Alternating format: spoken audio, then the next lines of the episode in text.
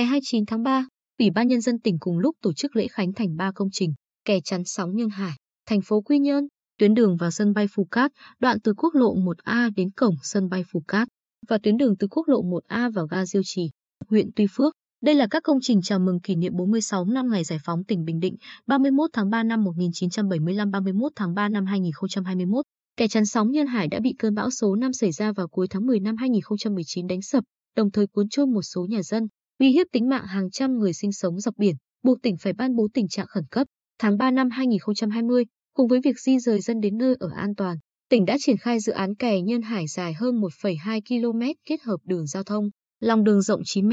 vỉa hè mỗi bên rộng 3 m kết cấu bê tông cốt thép, tổng mức đầu tư hơn 140 tỷ đồng. Với quyết tâm cao, sự vào cuộc quyết liệt, đồng bộ của lãnh đạo tỉnh, ban quản lý dự án nông nghiệp tỉnh, đơn vị chủ đầu tư và chính quyền địa phương cùng sự hỗ trợ tích cực của người dân, kè chắn sóng Nhân Hải nhanh chóng hoàn thiện đưa vào sử dụng, làm nước lòng người dân. Đến thăm xã bán đảo này những ngày cuối tháng 3 năm 2021, chúng tôi cảm nhận được niềm hân hoan, vui sướng qua từng ánh mắt, nụ cười của người dân. Ông Nguyễn Văn Gắt ở thôn Hải Nam, nhà gần bờ kè, chia sẻ, trước đây, mỗi mùa mưa bão đến, chúng tôi luôn nơm nước lơ sợ sóng biển trồm vào nhà, uy hiếp tính mạng cuốn trôi tài sản. Nay có tuyến kè mới che chắn, bảo vệ, kết hợp đường giao thông, vừa đảm bảo an toàn cho nhân dân, vừa làm đẹp cảnh quan nên ai cũng thích. Chúng tôi sẽ cùng chung tay bảo vệ để công trình phát huy hiệu quả bền lâu. Từ trong ngôi nhà mới xây khang trang của anh Trần Thái Vương, một người dân ở xã Nhân Hải, chúng tôi có thể chiêm ngưỡng vẻ đẹp của biển lúc chiều buông, ngắm nhìn những chiếc cano chở du khách lượn trên sóng nước.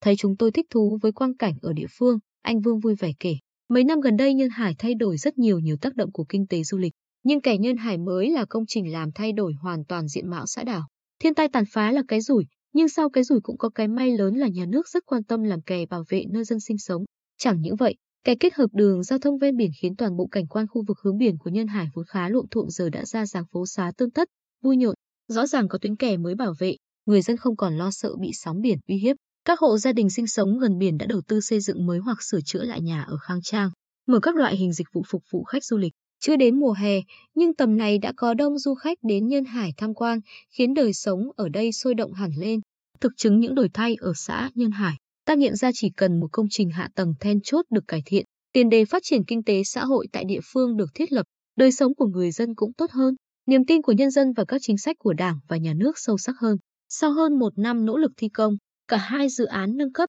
mở rộng tuyến đường từ quốc lộ 1A vào sân bay Phú Cát dài 1,6 km, rộng 30 m, tổng mức đầu tư gần 270 tỷ đồng, và nâng cấp tuyến đường từ quốc lộ 1A vào ga Diêu Trì, dài 370 m, rộng 22,5 m, tổng mức đầu tư 76 tỷ đồng, cùng hoàn thành, đáp ứng mong đợi của người dân. Hình ảnh những con đường nhỏ hẹp,